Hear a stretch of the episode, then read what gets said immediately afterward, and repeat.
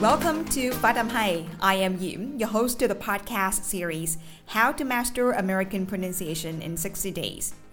As you may know, English pronunciation is incredibly important if you want to be understood and avoid miscommunications. So, in this podcast, I'll bring you various lessons about pronunciation, intonation, and liaison, share my learning experience, and help you stay motivated through your English learning journey. Chào mừng các bạn đến với Phát âm hay. Mình là Diễm, người sẽ dẫn dắt các bạn trong suốt podcast học giỏi phát âm giọng Mỹ trong 60 ngày. Phát âm tiếng Anh cực kỳ quan trọng nếu bạn muốn được người khác hiểu mình và tránh bị hiểu nhầm trong giao tiếp với người nước ngoài.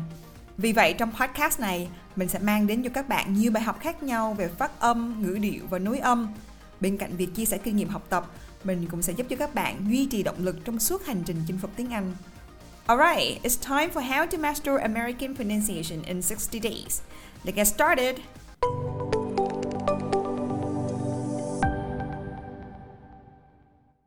Các bạn đã lắng nghe tập 28 trong series podcast Học giỏi phát âm giọng Mỹ trong 60 ngày cùng phát âm hay. Trong tập podcast lần trước thì chúng ta đã học về cách phát âm phụ âm s và âm z.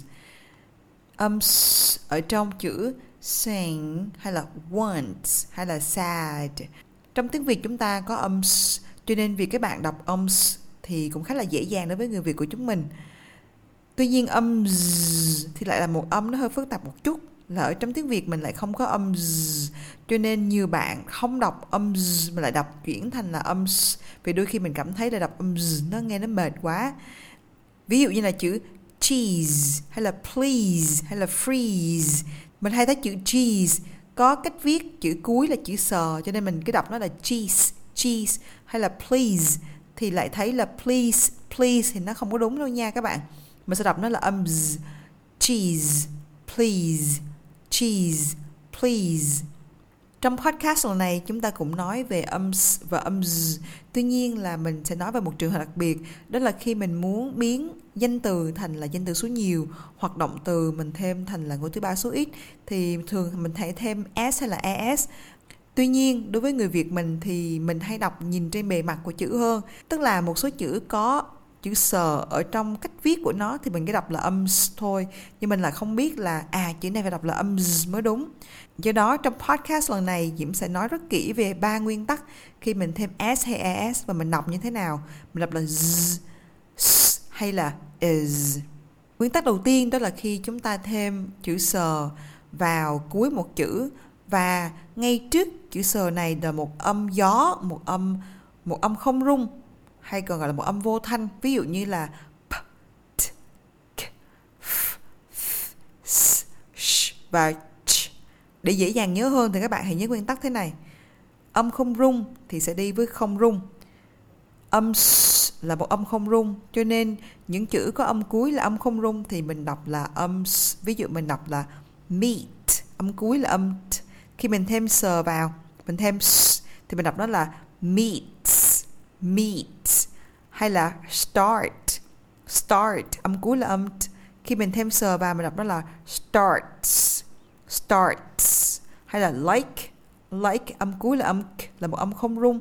Mình đọc là likes likes. Bây giờ mình sẽ đọc trước các ví dụ các bạn nghe và đọc theo nhé. Đầu tiên là mình sẽ đọc về chữ bình thường thôi. Sau đó thì mình sẽ thêm sờ vào đằng sau. Meet, meets. Ask, asks, start, starts, like, likes, hate, hates, plate, plates, book, books, drink, drinks, và lip, lips.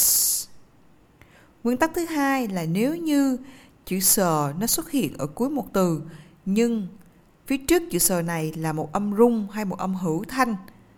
Ví dụ như là b, d, g, v, v, m, n, ng, o, r, w hay là y và đặc biệt là một nguyên âm thì khi mình thêm chữ sờ vào đằng cuối mình sẽ đọc âm này thành là âm z nguyên tắc của nó là âm rung thì đi với rung, bởi vì z là một âm rung, cho nên nếu như trước đó là một âm rung luôn, thì mình đọc cho cả chữ nó đều rung cả.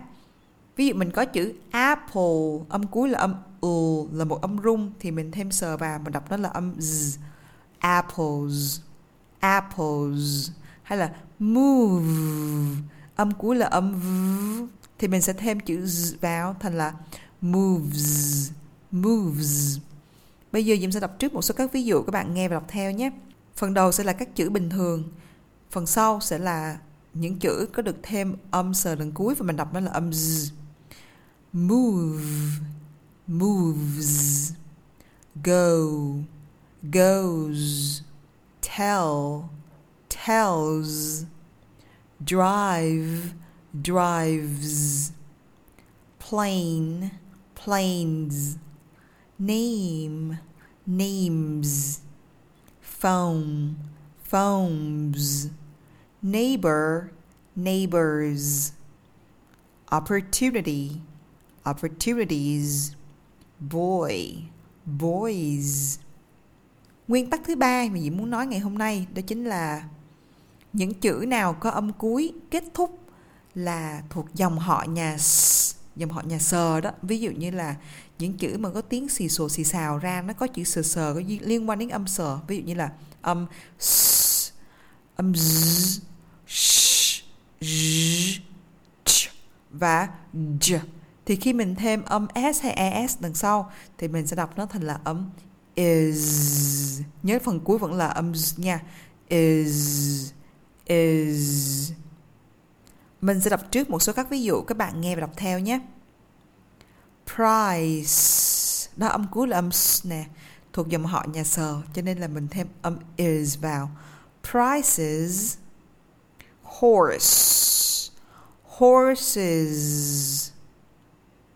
Garage. Garages. Buzz. Buzzes judge, judges, crease, creases, church, churches, và wash, washes. Vậy là mình vừa đi qua ba nguyên tắc. Nếu như một động từ mình muốn biến thành ngôi thứ ba số ít hoặc danh từ mình muốn thêm số nhiều vào thì mình sẽ thêm s hoặc là es vào đằng sau. Tuy nhiên cái tập của nó còn tùy thuộc vào một trong ba trường hợp như sau. Trường hợp thứ nhất, nếu như âm cuối của một từ là một âm không rung thì khi mình thêm sờ vào mình đọc nó thành là âm s. Ví dụ mình có chữ walk, walks hay cup, cups. Nguyên tắc thứ hai là nếu như âm cuối là một âm rung hoặc là một nguyên âm thì khi mình thêm s hay là es vào thì mình đọc nó thành là âm z. Ví dụ như là cubs, call, calls.